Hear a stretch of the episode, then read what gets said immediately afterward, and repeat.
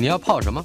要泡茶、泡咖啡，可不要泡沫经济；要泡泡糖、泡泡澡，可不要梦想成泡影；要泡菜、泡饭、泡妞、泡书本，就不要政治人物跟咱们穷泡蘑菇。不管泡什么，张大春和你一起泡新闻。台北 FM 九八点一 News 九八九八新闻台，今天我们进行的单元，我们的老台北。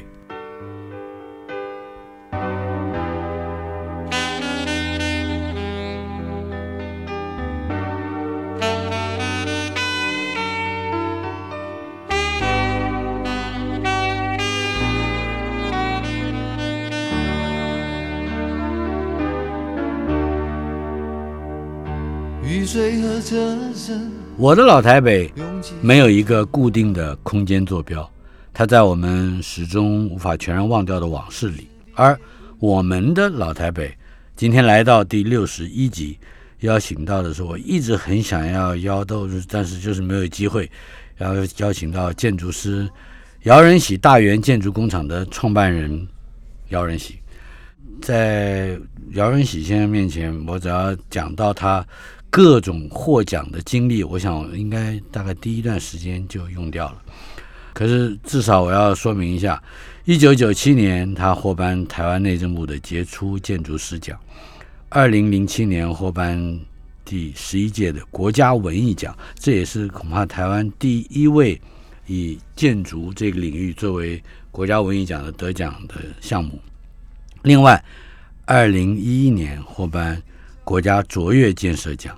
国土建设特别贡献奖，呃，这些奖看起来都只是呃服饰的名声，但是它也包含了非常重要的、非常坚实的专业内容。呃，我们的老台北非常有幸能够请到姚仁喜先生来到我们的现场。我们这整个的这个结缘应该要从另外一本书谈起，那就是姚仁喜先生的夫人，呃，姚仁祥。他编了《台北上河图》，曾经给我下了一道命令，说你要写一篇文章，谈谈你记忆中的或心目之中的从前台北的样貌。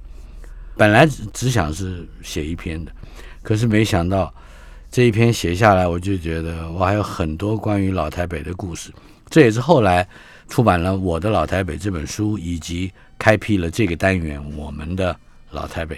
在同样的这一本书里面，也就是《台北上河图》里面，姚仁喜先生有一篇文章叫《城市的协议》，是 agreement 这个协议哈，提到了姚仁喜先生在年幼的时候曾经居住的三个房子，以及对那样的房子除了记忆之外，还有一种后日来加以解释，解释之后好像。我们不但是嗯离开了一个很遥远的年代，我们也离开了一种很亲近的空间。好像您先从您的第一个房子说起，那是一个新生南路巷子里的日式小平房。是，嗯，谈一谈那个房子。OK，那个房子是记忆里面最渺茫、最模糊的一个记忆。我大概两三岁吧就搬走了。嗯嗯。也是记得，就是一个日本平房，室内的颜色很重，都是木头的嘛。啊，因为那时候房子都木头盖的。那日式还有地板，有地板的。对，日式房子就是光线都比较暗一点，有一点间接这样子。那印象比较深刻的是有个玄关，就是室内跟户外之间是有个换鞋子的地方。玄关一定是。你可以坐在上面换鞋子，所以室内跟户外高个大概差不多三十公分吧，三四十公分。所以玄关是一个凸起的一个一个构成。呃，玄关是平的，可是上了玄关进室内以后就是高起来，是。所以正好是一个很人性的空间，可以坐在那里换鞋子，同时也是我跟我大哥、我哥哥。坐在那里等爸爸妈妈回来的地方。是姚仁路，姚仁路对，他是你的大哥，但是但是好像他会在你面前哭，因为爸爸妈妈没回来，是不是？你还安慰我们互相哭了，就是反正一个人都不能哭，另外一个人哭的时候，然后另外有个小小的院子，就是日式的房子大概都在这个从巷子进来总有一个小院子。嗯，印象深刻就是跟邻居一个叫阿毛的嗯哼，那个小朋友，小朋友。从来这一辈子从来没见过面，以后也没见过面，以后也没见过面。如果他正在听收音机的话，看看他不能出现。嗯，我们就在那里丢球，就是我丢过去，他丢过来，隔着隔着两家之间的墙。围，墙。那个围墙好像也不高，不高，现在看起来当然不高，小时候觉得很高。不日式的房子那个高度，就是我为什么提到说城市的协议这个概念，是，因为这是美国的建筑大师路易康所讲的。他说，街道就是人们对一个城市的 agreement。嗯，那你看这个像欧洲以前的城市的街道，现在我们去看还是就歪歪扭扭的，那个是嗯不是都市计划画出来的？嗯那是人们这样一直盖一直盖，嗯一个协调之下所盖出来的。我们也并不太能细腻的知道那个协调的动机，或者是各个是呃不知道，对，那就是一个文明的过程嘛。我想，嗯，那日式房子那个围墙，大概我想差不多大概一米六左右，一米六七左右，嗯，五尺半。是是所以你平常走过，你不会看到人家家里。是，可是必要的时候，你踮起脚来是可以看到。没错。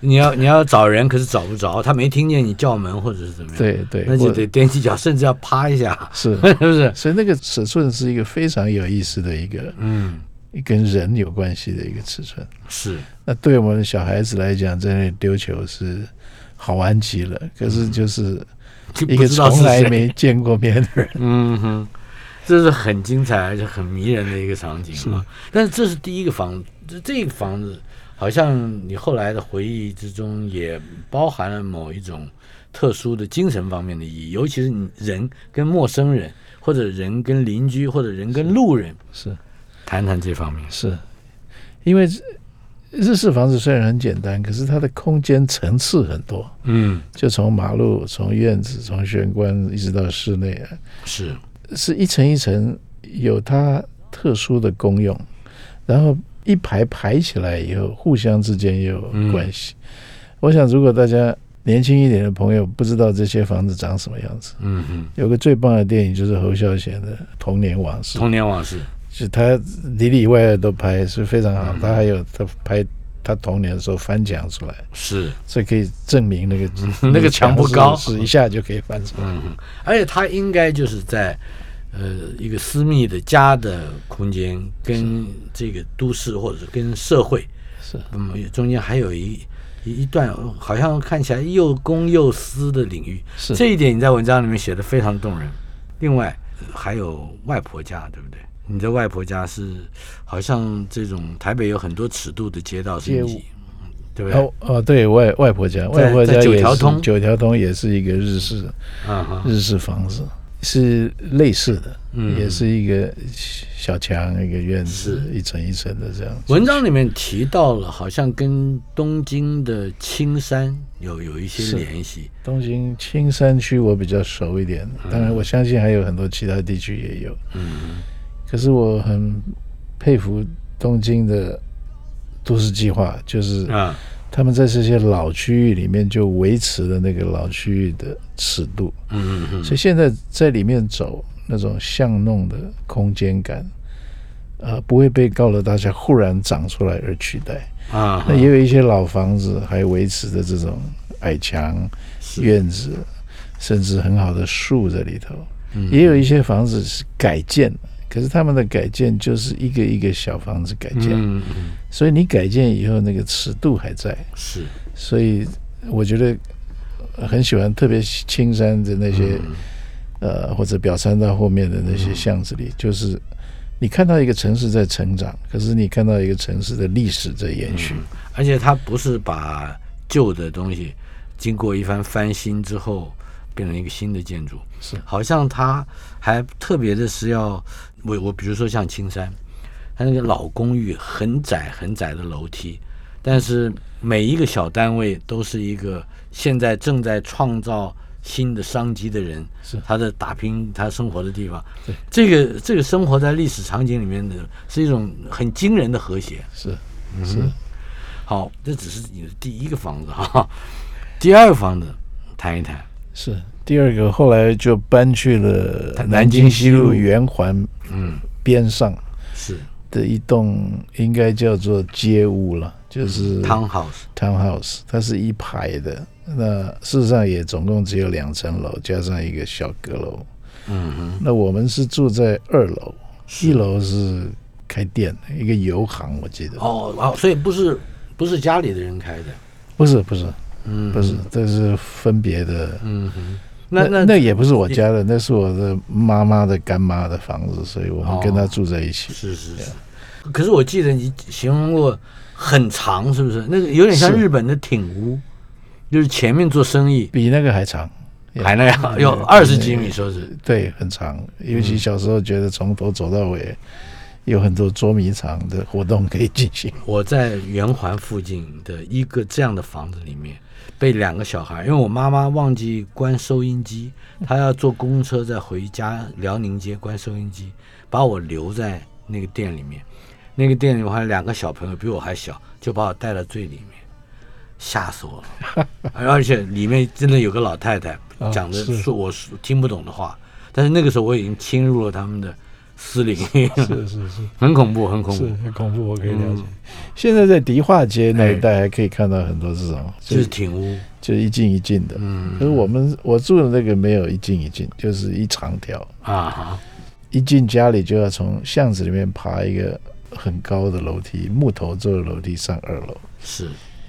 那呃我们家的小孩每一个都都摔过曾经从楼梯上面滚到下面。嗯是，当时嗯据你的回忆里面，好像家人，尤其是母亲，对小小朋友的照顾是无微不至的，是而且随时都会念叨的是小心，包括安全或者功课，非常保护的，但是并没有变成一个呃妈宝，嗯，没有，没有。对不对？这个我觉得同样的是无微不至的照顾，同样的是，嗯、比如说你的能够活动的范围好像并不太远哦。是，特别是我了。我小时候因为病得很严重，气喘病，所以很长一段时间都嗯，生病在家，不太能上学。你提到了一个窗子，常常从对，往外所以我，们就坐在那个窗台上，有个铁栏杆，嗯哼，扒着那个铁栏看，看着世界在街上演变。嗯，那个是一个非常愉快。我后来会很喜欢电影，可能跟这有关系。基本上就是街上呃人很有意思嘛，各种那时候的马路，南京西路那时候很窄，嗯，然后也没什么车子，呃都是脚踏车啊、三轮车啊，那是个那个年代。所以你你是一九四九年出生，五一五一啊，五一年出生，那差不多你刚刚描述的这个内容，应该就是五四年、五五年左右。五五六左右是那个时候街上经常有，我到现在我都还有印象的，就是七爷八爷。七爷八爷，对，走神将想讲这个。哎，你讲讲。七爷八爷是很精彩的，就是嗯庙会啊，七爷八爷啊。那七爷八爷当然看起来还蛮恐怖的，可是又很好玩，因为会有很多人放鞭炮啊。然后另外一个特别的场景，到现在还记得，就是淹水，台风淹水，你一定淹水跟我会淹的很厉害。对，淹个半人高。对，淹完了以后，很多人会跑出来，就裤子卷起来，或者甚至拿个门板当船在上面。所以这整个街道是比现在的街道精彩多了。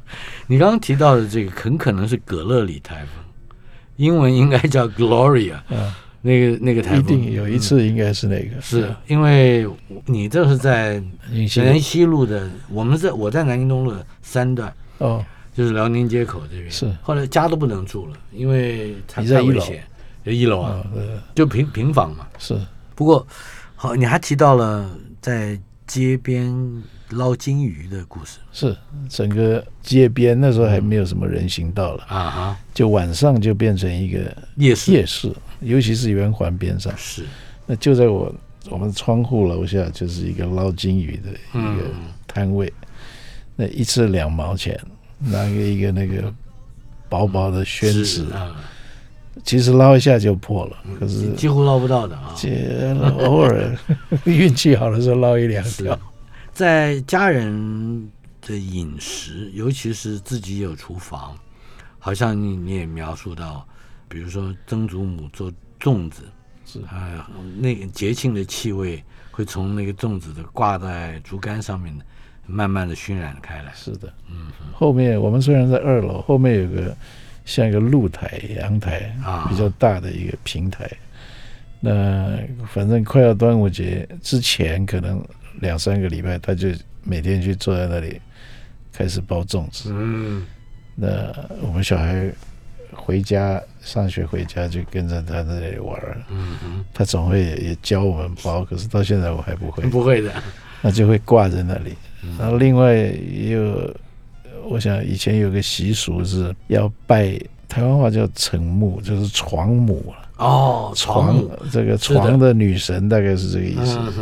床母，那就会摆这个所有的贡品，大概都是吃的吧。嗯哼，可是床母好像要摆的比较低，所以我记得是摆在差不多床的那个高度。啊，可是是在后院，呃，后面阳台。哦，在阳台上，的嗯那听说有一次我回来，回上学回来，回家以后看到那么多食物，我就搬了一个椅子，坐在那个前面把它吃光了。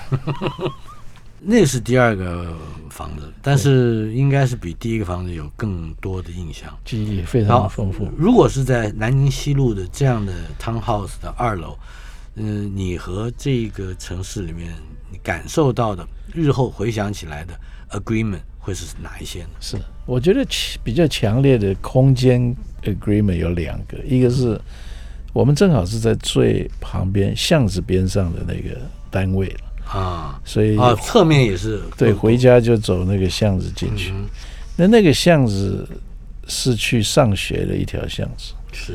就走那个巷子就到蓬莱国小是我的学校。是。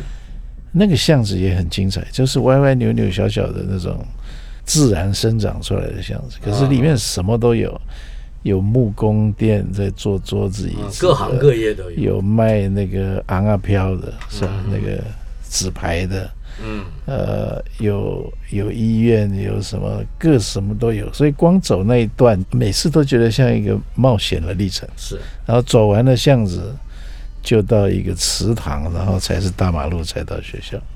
充满了新鲜的经验啊。那那另外一面呢，就是那个窗户外面的南京西路，那个是一个比较、对我那时候的感觉是一个比较大镜头、大场面的一个城市的面相。跟跟那个小窗子看出去又不太一样。，对，所以空间的感觉一直留在我心里。在你刚刚讲的蓬莱国小，嗯，我有一个蓬莱国小的朋友，哦可能跟你的年纪差不多大，比我大大概三到四岁。是他叫林光尧，我我我认识遥远的遥这个字，就是因为他的名字，非常会画画。嗯，呃，当然这是小时候个人的经验，跟城市稍稍有一点远了。不过，呃，你在文章里面曾经提到这一点，你说每个家跟这个城市的界面之间有一个安全的观察所在。呃，而且这个内外之间的场所是有区隔的。呃，这种空间你说极其重要，它是私密范畴和公共界面的范畴的嗯一个一个过渡。呃，我我们今天不管是住在 mansion 里面、apartment 里面，或者说是刚才那个 townhouse 这种，嗯、你觉得有那么细腻的去处理那公共或和私密范畴的这个界面吗？嗯。我必须说，我觉得在台湾这几年的住宅的发展、这一方面是特别少，嗯。因为我想很多人都特别专注要把自己的范围弄得很好，嗯。而且对于住宅，呃，尤其是所谓的豪宅，嗯。保护性多于开放性，嗯。所以就是像一座一座的城堡，而不是一座一座想要跟其他人沟通的，沟通的一个、一个单元。也就是说，丧失了主动表达意沟通意愿的这种象征。是，或者是说人跟人之间变得比较沉默了。嗯可是我们常常去，比如说去，不管去欧洲，比如说马德里、巴塞罗那，嗯你看那里的房子，比如说阳台很大，人们会坐在阳台上，是看到隔壁的阳台，并没有觉得有什么不对，因为它有一个有一个嗯界面在那里。我们这里很少有这样子是，越来越少。呀，我我甚至会觉得我我住在山上啊，嗯，可是我有看到了某一些邻居的非常漂亮的处理他们的庭园跟房舍，但是都是在侵占自己家里拥有的，不是别人家的，那那就违法了嘛，都是在侵犯自己的嗯庭园空间，呃，尽量的想办法把某一些这个是建材呃遮挡住室内的这个结结果房子变成一个很奇怪的形状，但是它大不了一二十平，嗯，可是我好，我觉得台湾好像很流行这个习惯。你也提到了天际线，而且提到天际线基于更复杂的，也就是这个建筑法规的服从，而天际线变成非常单调、单一化。可以谈谈这个问题吗？是这个牵涉到都市计划。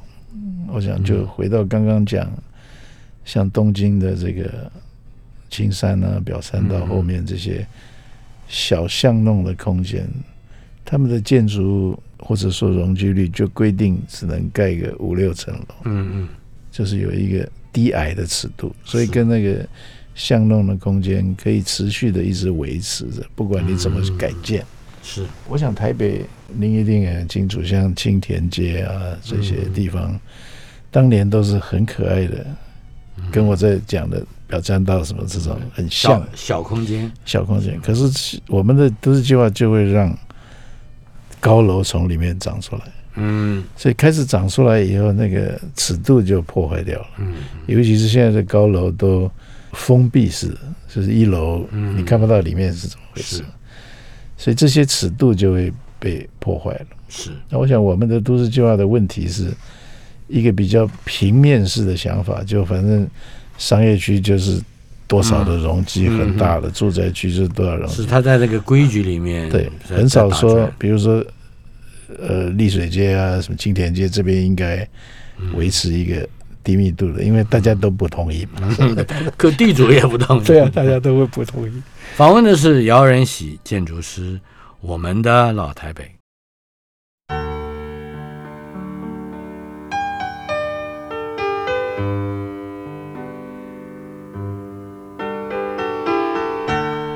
我们的老台北单元访问的是姚仁喜先生，他是呃姚仁喜大元建筑工厂的创办人。嗯、刚才我们谈到的就是他在小的时候曾经居住过的几栋房子，其中几乎每一栋啊都能够唤起我们对于儿时第一次接触到，当时还不知道叫天际线的这么样的一个环境，而这样的环境，嗯、不但消失啊，或者说不但让人觉得非常可惜，另外它好像还是具备着这个城市在过去几十年来发展的某种性格。但是它究竟如何造成的？除了建筑法规的、呃、矮板之外，还有什么？另外一个主要原因，我想是房地产的蓬勃。嗯我一直觉得在台北，大家对于房地产把它太看成财产，嗯。而不是看成一个生活的空间。嗯嗯。我想我们应该多放一点生活空间的这个佐料在我们的住宅里面，否则住宅都变成几乎很像那个标准的房地产的平面，是，然后整个造型、整个外立面也都是很像。它也恐怕是不管是豪宅或刚才提到的各种这个比较能够换算成金钱价值的这种房屋形式，多半都是会一窝蜂的呃就盖起来了，是而且个人的生活追求好像不在考虑之内。是，过去比较少。嗯不，我想以现在渐渐看得出来，年轻人对于生活的要求比较多了。嗯，所以希望我们的下一轮回、下一波的这个住宅的空间可以变得更有趣。听说，嗯，伊隆马斯克这样的有钱人喜欢住的是那个破柜屋还是什么？但我不知道会不会带来正面的这个这个美学观啊。不过那个是我们刚才提到的两个房子，是你在三岁以前、两三岁以前，以及两三岁到初中之间。初中之前，哎，初小中学的时候，小学，蓬莱国小。那么到了上初中，嗯，好像全家又搬到了附近的台湾银行的宿舍。是可以介绍一下，呃这种形式上好像叫美军宿舍是吧？对对，我父亲在台湾银行服务，所以我正好我上初中那一年上成渊中学的时候，他我们就全家搬到现在的花博那个地方。哦。就就是以前是中山北路三段。对对，以前的美军顾问团的隔壁，嗯哼，那有一些这个所谓的美式的这个嗯。别墅，是。事实上就是木头盖的一些它跟那个日式的嗯 townhouse 有什么样哦。嗯相似的地方呢？第一个动距很大，嗯比较大，一栋一栋独栋的。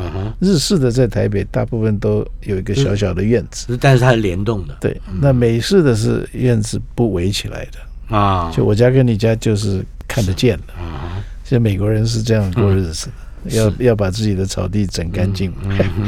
哎，顺便题外话问一句 嗯，是不是五零年代美国人开始在 suburb 这个地方发展出来的？对对对，就是。所以那也在台湾盖出这样的房子，你在当时也很新呢、当然我们那时候觉得很兴奋的，哇，住洋房了，那个叫洋房，嗯哼，而且有这个独立的厕所在房子里。房子里面也是，我记得呃不晓得会讲太岔开。我的老师汉堡德先生啊哈，说，当年他在成大建筑师学设计的时候，大二的第一个题目通常都是住设计一个小住宅，啊哈，全班只有一个人及格的分数的第一名是一个香港侨生，啊哈，因为他把厕所放在屋子里头，我 其他人其他，人都觉得茅房是在外面的。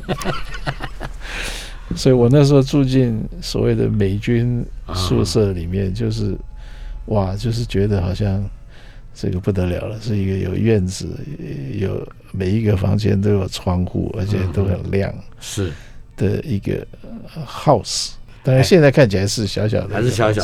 可是我顺便插一个嘴，就是在你住进了房子里面有厕所的那一段时间，我们家也开始改了，有有厕所了。哦但在此之前，我们家的厕所是在龙江路的路边，它是一个木头造的，但木头顶，但是是水泥墙，是或者是砖墙，反正涂上了水泥。呃，在里头大小便什么的，全村的人都都是在那里头，哦，公用的，嗯，公用的。是但但是那一段时间很快就过去了，大概就是你上初中的时候。是。好，然后呢？呃，那个是一个完全不一样的环境，啊所以比如说这个，它是一个小社区嘛，对不对？是一个小社区，大概二十户左右，围墙围起来的。我父亲会在小院子里面呃弄了一个棚子，就种葡萄。我不晓得为什么种葡萄，都都种啊，我们家也种。你们也种葡萄？对，而且通通常都种的是绿的，绿的是不是绿的？绿的。哎而且自己还可以酿葡萄酒。哦，这个我没。然后要到外面去，有个热水炉去放柴火烧烧热水。哦，这个我没有，哎我记得文章里面提到过，你自己给他砍柴。呃，砍点小柴了，就是嗯帮忙。那时候稍微大一点了，所以帮忙妈妈做点事情。是，然后有餐厅，有客厅，嗯客厅有房间。因为以前在像街屋里面，事实上就是一大间，床也在那里，啊哈，客厅也在那里，补习也在那里，是是，全部在同一个小小的 space 里面。嗯所以那一阵子是觉得好像真的住到一个房子，而且它有一种异国情调的，因为是老美盖的。是，这是算宿舍就是了。宿舍。事实上，现在可以看到的就是阳明山的赖声川那那一区，呃，是不是就是现在叫做文化保存区。可是我必须在这里说，那个一点都没有保存。这房子都在，可是样子都变了。啊跟当年的美美军做那种 shingle，呃，就是木板、啊，鱼鳞板，我们叫鱼鳞板是的，的那种，然后漆成白的白的也也有漆漆成暗红色的，就是美国人的颜色。啊，台湾人不太会漆这种颜色，是就是一个很洋的感觉。虽然破破旧旧的，不过是一个洋嗯洋味很重的。是，在之后你中学念完，嗯、家是不是还在那个地方？但是至少你个人出国念书，呃是，到了伯克莱是吧？是那那就真的看到美国房子了。真的看到美国房子，你怎么比较的？当然美国大很多了，嗯是，然后环境就是街道啊、人行各道啊车子啊，什么都是比比想象的不同。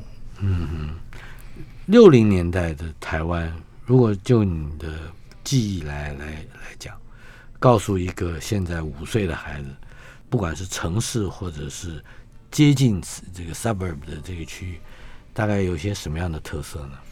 这是一个缓慢的城市了。六零年代就是我的初中、高中时期，我住在圆山那个美军宿舍的，是。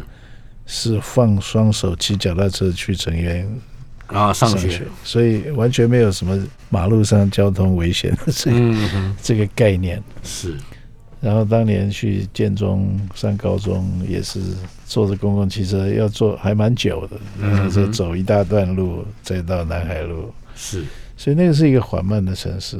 这最热闹的地方，西门町也是都是两三层楼的房子。嗯哼，然后我常常去看画展，是金工画廊啊，这个。然后没什么冷气那时候，所以哎我很喜欢去你也不太会觉得建中热。旁，边，呃建中旁边有一个美国新闻处，是。那里面有冷气，而且里面还有最最新的杂志。今日世界，这 这是不是今日世界？今日界？世界是洗脑我们的一个杂志。对对对，在这个我们的节目里面，能够分享《今日世界》这个阅读经验的，虽然我不是建中的学生，但是有另外一位就是王道环，他也是随时就要跑到隔壁看看《今日世界》，同时非常欢欣的接受美国人对我们的各种洗脑。不过，呃，在这个我们现在讲全球化的时代啊，有很多地方所谓的特色，嗯，不管是建筑本身的，或者是城市规划，都慢慢的抹灭掉了。你的文章里面也说，城市的样貌也是这样，快速兴起的房地产常常是城市特色的最大的杀手。呃，如果有机会，嗯、让你在刚才提到的那个缓慢，嗯，这样的一个节奏之下，还要回来，你觉得有可能吗？我想，当然最好是希望它可能。呃我们老了，我们自己慢了。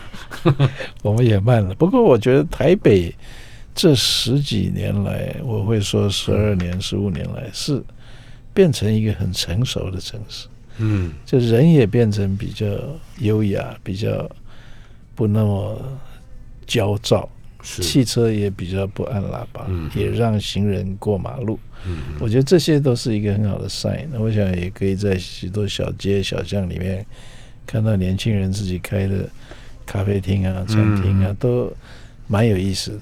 所以也是慢慢的这种意识起来，如果能够再扩大到比较公众的、公共的场域的话，我想这个城市会越来越好，因为人好，嗯，这很重要。访问的是姚仁喜先生，他是姚仁喜大元建筑工厂的创始人。一九五一年出生于台北，一九七五年东海大学建筑系的嗯毕业，呃之后在一九七八年加加州伯克莱分校的建筑硕士。在我这一节里面，我有一个私人的问题，我一直听说建筑没有博士，有，有。如果你是走呃学术还啊，他路还线的话，比如说你当教授，他还是有啊，有有。可是如果你走专业，就是做建筑师的这个路子，就嗯。大家大概都是念不需要。到硕士去嗯走那个所谓的 professional degree。待会儿我们来谈谈设计、建筑、食物。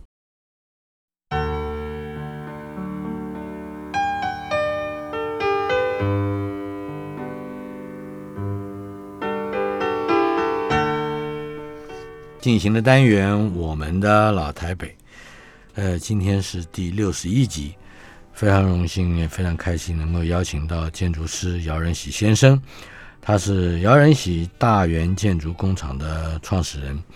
接下来的这个十多分钟的单元里面，就要回顾一下他在过去二十多年来，当然就业的时间更久了，但是。从一九九九年设计台湾高铁新竹站，让人叹为观止、耳目一新。呃，这恐怕是这个极具呃这个里程碑性的一个一个设计。谈一谈你的设计的概念跟元素。高铁那时候在台湾是一个全新的概念。嗯嗯。我们也去参观了很多国外的这个高铁的设施。那我接到的是要做这个新竹站。嗯嗯。所以。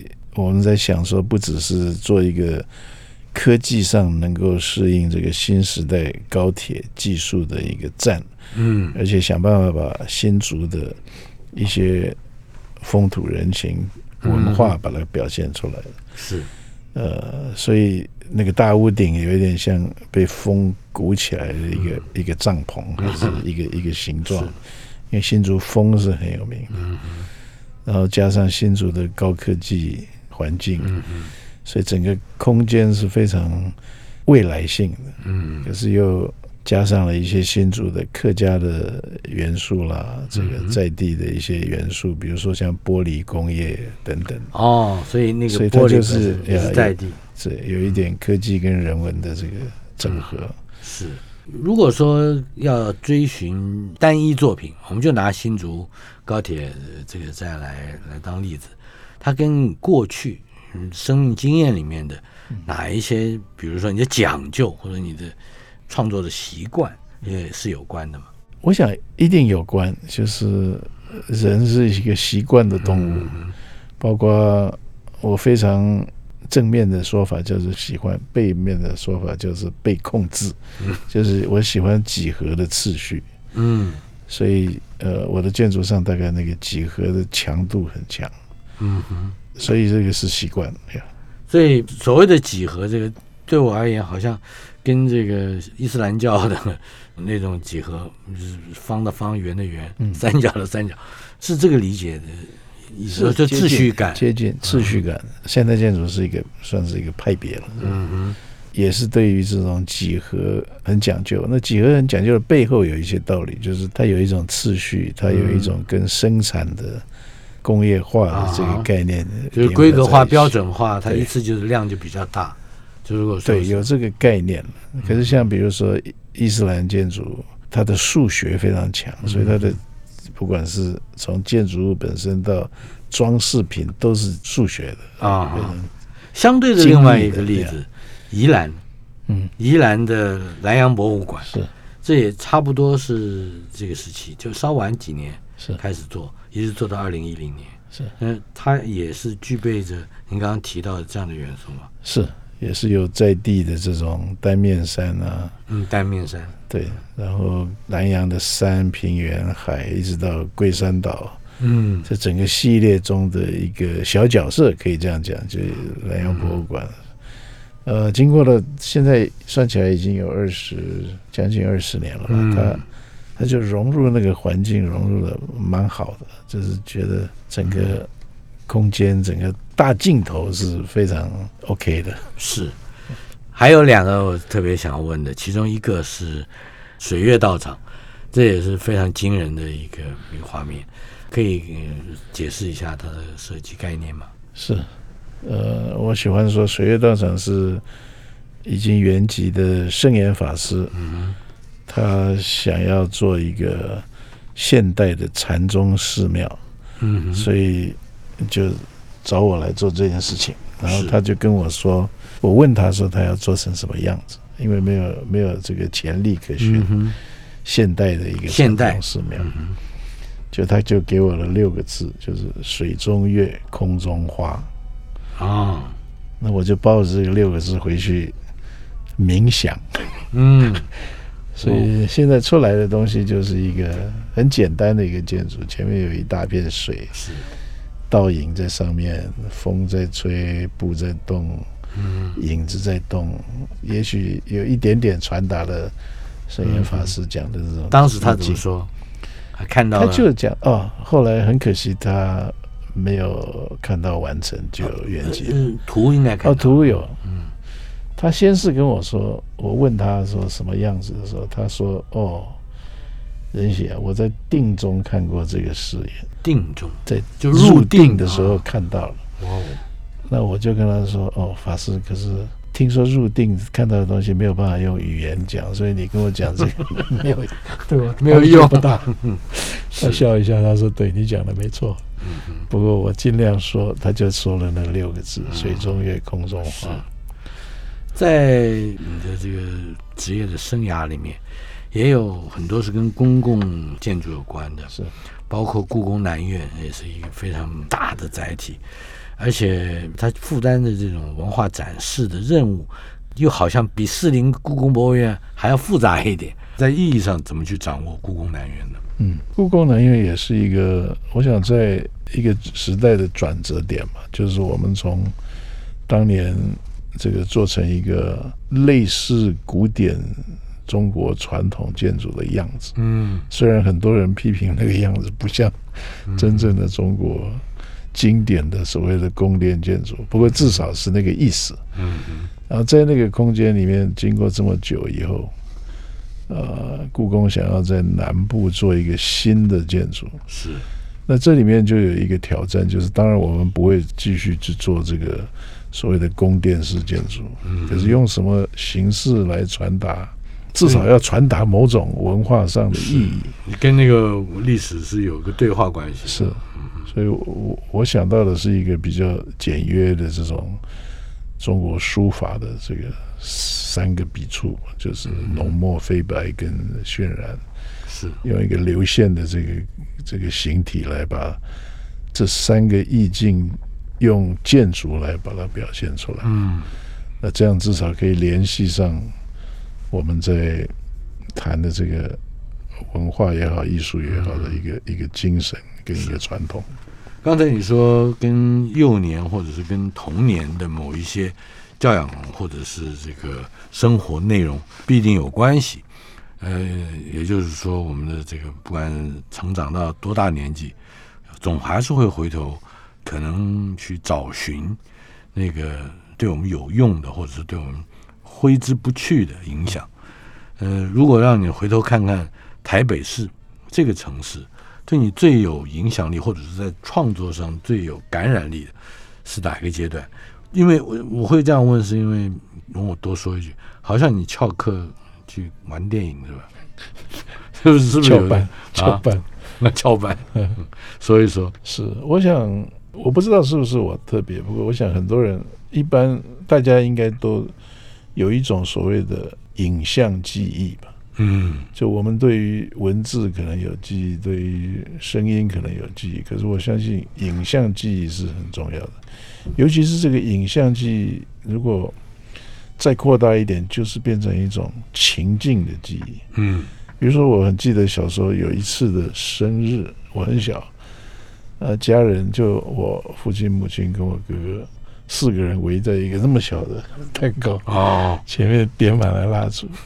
那个几乎是我小时候印象里面非常温馨的一刻。那那个不只是那个，你刚才比这个手跟个馒头差不多大，对，光线啊，那种气氛的那种那种新的交流，是。我相信大家都有这种情境的记忆。那这种情境的记忆，事实上，如果你是一个创作的人，比如说是像我一样做建筑的，有意无意之间，它会变成一种滋养。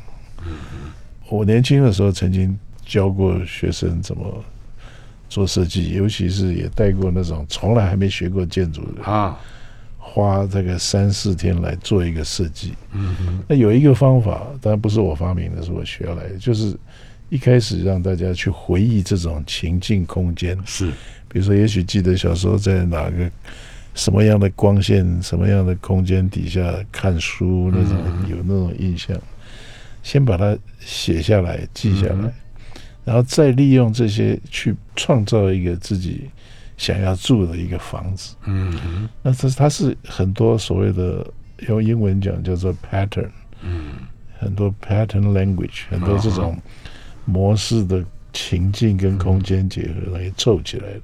嗯哼，那很多人都做出很棒的房子，是，就三天从来没有学过建筑。嗯哼，那所以我相信这种东西，如果把它激发出来，会对于创意你有帮你要助。我我相信是如此。有有一句英语的 slang 说，“You'll never know where education stops。”现在在听我们的节目里面，就有很多人可能会受到刚才提到的这个 paper 的影响，或者是启发。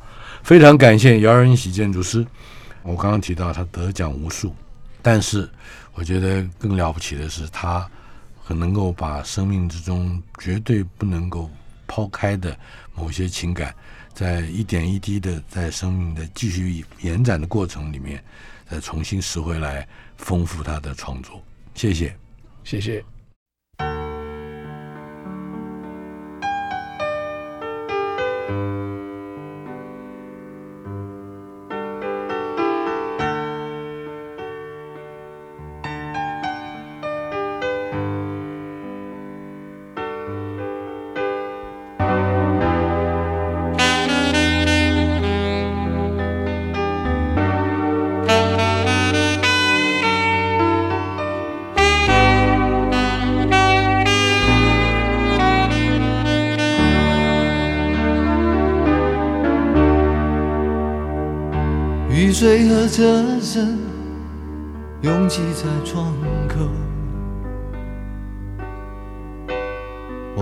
都市的边缘停留。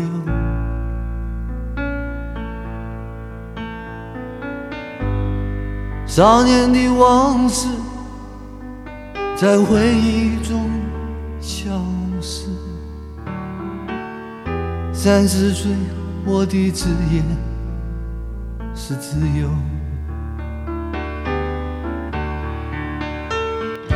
勤劳的人啊，无聊的人啊，还有陌生的我，在街头游走。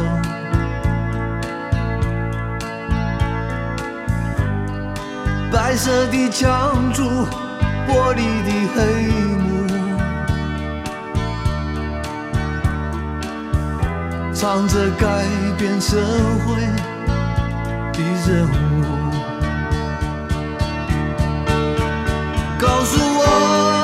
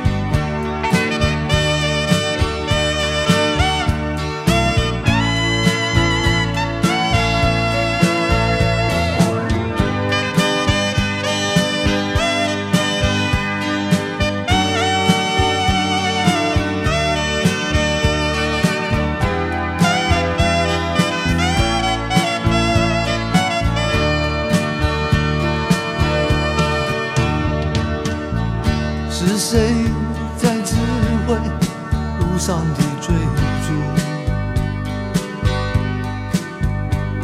由谁来裁判游戏的胜